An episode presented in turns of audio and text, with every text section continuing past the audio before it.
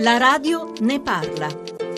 Antonio Pennacchi ha da poco pubblicato il secondo atto di Canale Mussolini, edito da Mondadori. Ritorna dunque la storia di un'Italia rurale e fortissima, un'Italia in cui il dialetto aveva un ruolo importante. Antonio Pennacchi, nei romanzi, a che serve il dialetto? Io in realtà non parlo neanche l'italiano, ma correntemente parlo il romanesco che si parla in Latina città. Quando mi metto a scrivere invece queste storie del canale Mussolini, della famiglia Peruzzi, piombo nella mia infanzia e sono, eh, quelle persone parlavano così, quindi la notte notte sogno in Veneto e, e loro parlavano in Veneto, punto e basta. Nell'Italia di oggi, invece, il dialetto che cos'è? È un residuo, un'affermazione di identità? Che tipo di identità? Prima della grande patria sempre, vengono sempre le piccole patrie, quindi il tuo villaggio. Il dialetto è quello che si parla nei bar, dai barbieri, è la lingua viva del popolo. Questo però non, non presuppone alterità rispetto a un concetto di nazione assoluta, no?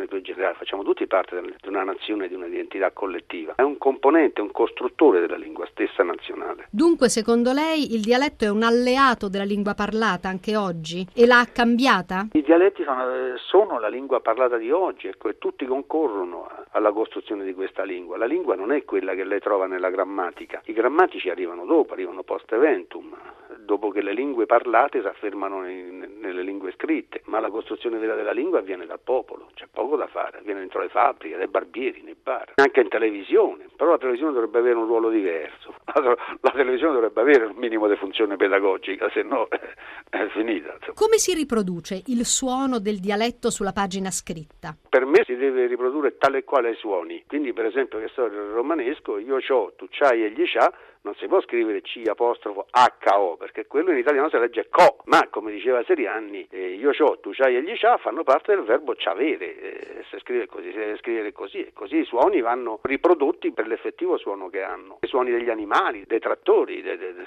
delle fabbriche, I suoni, I suoni hanno tutto il diritto di essere rappresentati per come essi effettivamente suonano.